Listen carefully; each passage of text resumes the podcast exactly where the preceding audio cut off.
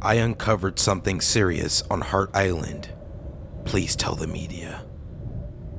Written by Urbex Machina.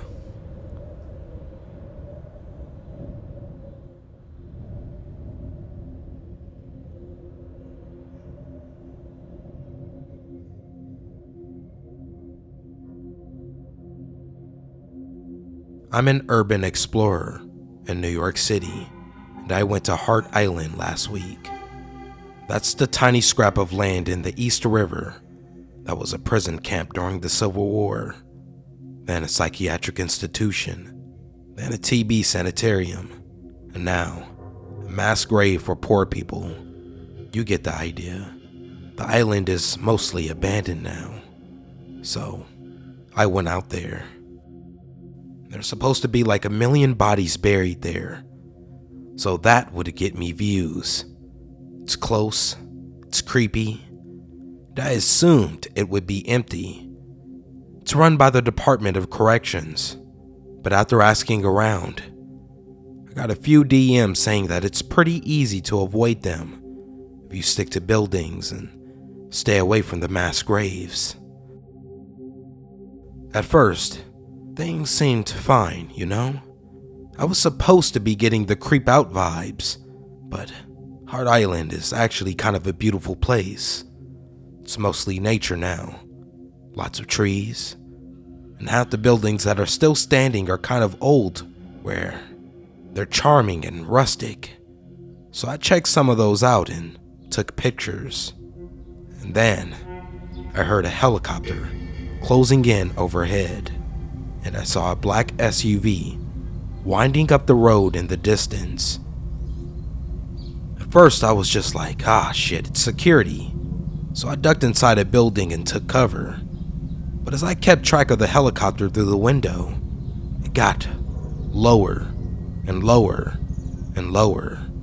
It wasn't just surveilling the island, it landed just over the hill next to me. The SUV was also closing in, but the people in the car didn't look like cops. It was like bunch of laughing women in fancy dresses. For the life of me, it looked like they were going to a party. I looked around. Where the hell had they come from?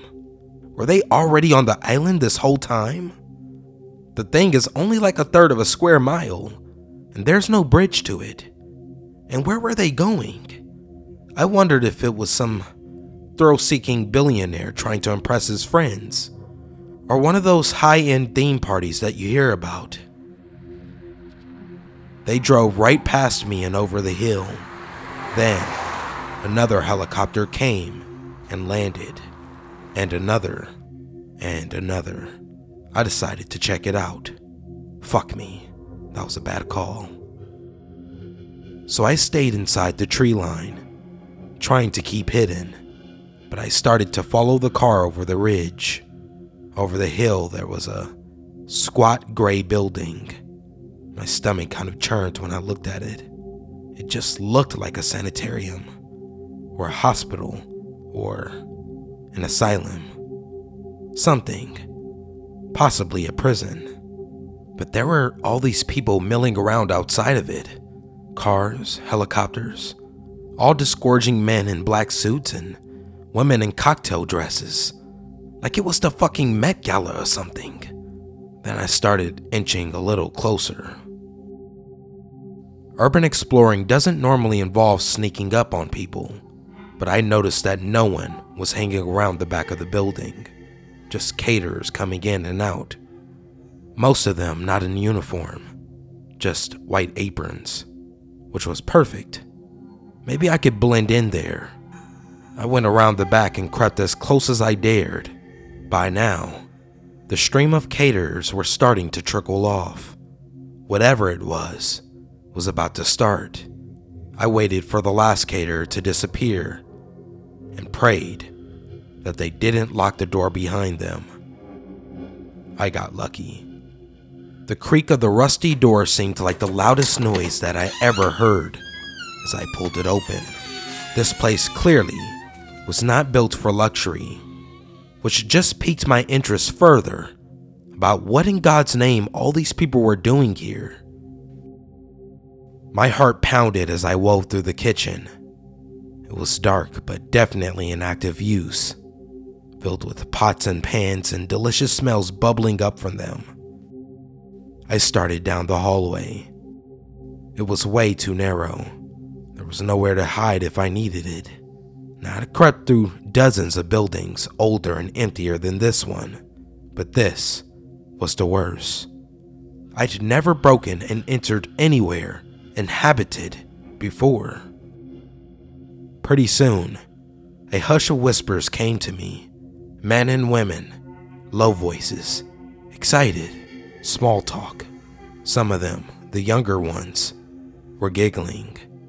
Some of the older people sounded very serious, worried, like at any party where some people have business and others just have gossip, I guess. But I kept hearing the word Skinner, which was weird. The Skinner situation, the Skinner incident. What happened in Skinner? Is Skinner a place? If that means anything to anybody, please let me know. I was actually in a pretty good spot for stealthy eavesdropping until something ran up the leg of my pants. I managed to muffle my scream, but I did not contain the flailing. I stumbled forward, directly into the open doorway. A terrified little mouse flew off of me and scurried away. A hush fell over the entire room when I stumbled in. This was a massive room with rust colored cracks running through the yellowing paint. But it was made up to look like a giant party atrium with tables of snacks lining one wall and fucking balloons hanging from the ceiling. What the fuck? About 200 people wearing Prada and Gucci stared at me. I stared back at them. An older woman in a cocktail dress took a step towards me. Um, hello? The woman smiled uncertainly, nervously. Shit, shit, shit. Are you with the gardening staff? Hallelujah. Yes, yes, ma'am. I looked down apologetically, maybe too enthusiastically, at my mud covered boots. I was told to find a supervisor and, uh, I did my best to look lost and clueless. It didn't occur to me that Hart Island doesn't have a gardening staff. Then the woman smiled this wide, unnerving smile. Oh, it's no trouble at all. She glanced at the two men next to her, who looked decidedly more concerned. In fact, why don't you join us for a spell? I'm sure you've been working very hard. The bigger guy's eyes widened. He was suddenly smiling too. Yeah, Get yourself a snack, kid. He enthused. Big fuck this energy. But the lady behind me gave me a playful little shove forward. Enjoy yourself, you're in for a show.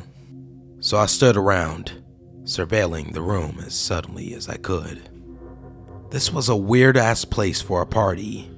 The upper floor overlooking the atrium was lined with doors that looked like steel, and I didn't want to think about who they might have held. I couldn't record discreetly, surrounded by all these people. So my plan was to wait around until they started to leave and then hide in a bathroom or something to film the aftermath. Until then, I was all alone in this mass of disgustingly rich people, chattering on about increasingly unsettling things. What's your intentions for January? One woman asked her friends. They're saying it's going to be a big one, a good time to ask for big things. You don't believe that amplification bullshit, do you? The man at her side asked. That stuff's all in your head. Cognitive dissonance. Channeling works the same way all the time. We just like to imagine there must be a trade off when things go to hell. Look at 1929, the woman insisted. Major gains, major losses, they always come together. It's the balance. So when things get really bad for a while, it must mean something really good is coming. We just have to take advantage of it when it does. Cognitive dissonance, the man insisted. Pattern seeking, all of that. With all the suffering in 2020, we can hope. Another woman raised her champagne flute in a gloved hand. I look forward to the many years of long life and good health. I'll drink to that any time, the man agreed. Every bone in my body told me something here was really, really wrong. But then again, I was curious, maybe a little flattered. I'm not the kind of person who gets invited to big events, and some of these people seemed kind of nice, ignoring the fact that I was wearing an outfit that could best be described as Antifa loses at mud wrestling. I thought to myself, what the hell, why not? But an hour later, serious alarm bells were starting to go off in my head. Gaggle after gaggle of rich people came up to me like I was some kind of fucking celebrity. They asked about me. What was my name? I lied, obviously. What did I do? I lied about that too. They told me how it was so good to meet me. I was too flabbergasted and possibly also too freaked out to ask them anything about themselves. People like me don't have long term relationships with people like them. I felt like an animal in a zoo. Maybe this random poor person who walked into their midst was their excuse to feel good about themselves for being magnanimous. About an hour in, the sound of clinking glass filled the air. Everybody fell silent almost instantly, and I followed their expectant gazes to see a taller man with a thick, salt and pepper beard. The woman who invited me in stood at his side, smiling fondly. Esteemed magisters and members, from Silo to St. Charles, from 71st to Georgetown, we welcome you. He had a voice for radio, and now it echoed through the cavernous room. Thank you all for your presence here tonight. I know I, for one, have been anticipating this occasion for the better part of a year. Thank you for the opportunity to host. This is an auspicious time to indeed renew our collaboration. All signs are that the energy of this alignment will be particularly auspicious. The world has seen terrible suffering in this past year, but we all know the greatness that will follow. Magisters, the hairs on the back of my neck were starting to stand up. Auspicious alignments sounded like some harmless rich people bullshit, like astrology or maybe the secret. But Magister sounded like something out of the craft. Then he looked directly at me. We have an unexpected guest with us tonight. I looked around. The eyes of the rich folks nearest me were fixed on me, too. Yeah. Nope, nope, nope. I started to inch towards the door to the kitchen, but the group around me tightened a little, smiling at me. Smiling, like they were afraid I'd run. Yeah, um, I'm gonna head out. I'm sorry to intrude. I tried to push past them, politely but a little insistently, but they didn't budge.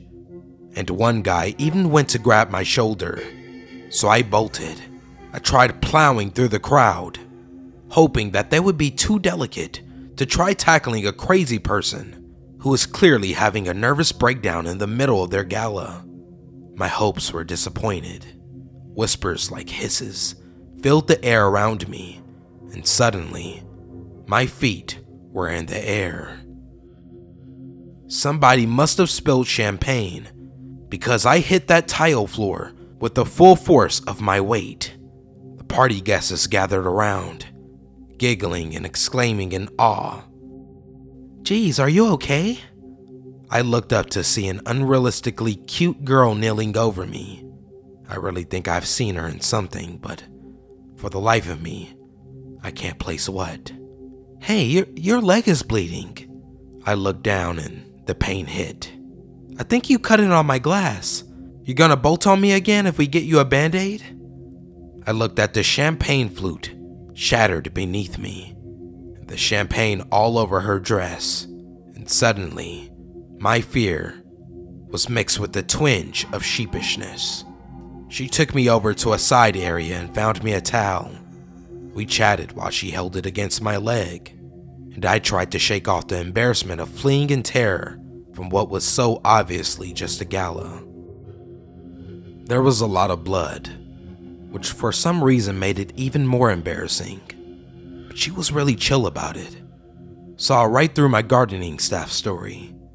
But she offered to keep the secret if I stayed and helped them out with something they were about to do. Just a dumb show thing that happens sometimes, but it means a lot to people. All you had to do is sit on the stage for a few minutes. I wasn't feeling very motivated to say no to her. Just one thing. I'm gonna have to blindfold you while we walk you in. Wait a minute, why would I need to be blindfolded? Is this like an eyes wide shut kind of thing? Ha! Get your mind out of the gutter. And the next thing you know, there I was, being led through the dark. I felt the girl's hand lead me down the hallway, then another set of hands then another. At least four people had their hands on me, staring me towards something I couldn't see.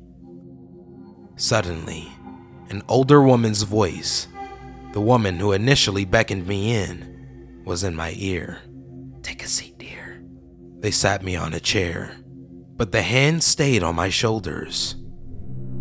Suddenly, I felt a rope swing around my left wrist, then my right, they pulled tight with a violent jerk, burning my skin and crushing my arms against the arms of the chair.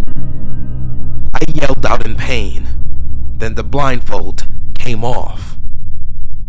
I was sitting in the middle of a dramatically lit, circular ballroom. The paint was flaking, but the chandeliers were burning like it was a hundred years ago. I was surrounded on all sides by the party guests watching me, waiting for something. What the ever loving fuck? The cute girl was standing in the front. She winked at me. It's really awesome that you're doing this. I stared at her, while everyone else looked at me like a movie star. I didn't know if I was the hero or the victim. I swung my gaze around the ballroom, trying to calculate just how much danger I was in. I was flanked by four huge brass bowls. Two of them were filled with what looked like water, the other two billowed bright orange flames. Two people stood on either side of the four bowls. They wore white ceremonial robes that looked like they had been made by Versace, embroidered with bright black symbols. At the edges of the crowd were about 10 people with scepters is that the right word for it? Well, some kind of staff with big, heavy looking knobs on the ends. They were also engraved with symbols. What the actual fuck have I gotten myself into? The chandeliers dimmed, and the ballroom was cast in eerie, flickering orange light. The crowd around me fell silent. It didn't seem real. I stared at them and they just stared right back. And then they screamed. All 200 of them screamed at me, their faces contorted into grotesque snarls of rage. I screamed too. I couldn't help it. And then they stopped. Instantly, they were silent and staring at me again. I was shaking. One of the men in robes stepped towards me he had something in his hand. It was the towel with my blood on it. He held it up for the crowd to see and walked with it over to one of the flaming bowls. He caught the towel on fire and dropped it at my feet.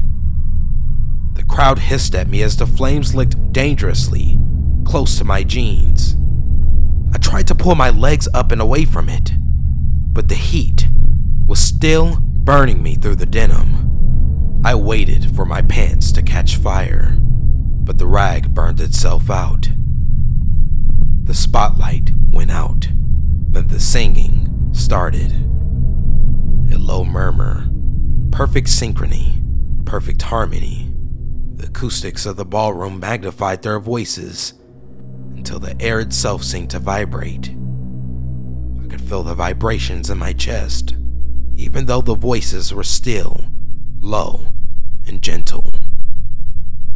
Whatever words they were singing weren't English. They weren't Latin either. I've never heard anything like it. The volume rose, but in a way that felt excruciatingly controlled. The harmonies remained intact, the voices perfectly synchronized. This was a religious act for these people. I could see the faces of the front row in the light of the fires, and their eyes were closed. People didn't achieve this kind of harmony unless it meant something to them. The volume and pitch were rising slowly. My ears were ringing, and my chest was aching from the force of the noise. The people in the front row were shouting now. Then they were screaming again. But this time, it wasn't normal screaming. The voices kept their synchrony, their pitch, building a weird chorus of competing and harmonizing screams. They sounded like they were about to kill somebody. All at once, the screaming stopped. Thank God. But it was replaced with hissing and aggressive, hungry chanting. The hair was standing on my arms, and then I realized it wasn't just from emotion. The air around me had grown very, very cold. A sudden gust of wind ruffled my hair.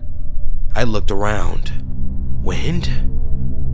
Then something tickled my face. A gentle rain of dust. Plaster dust. I looked up.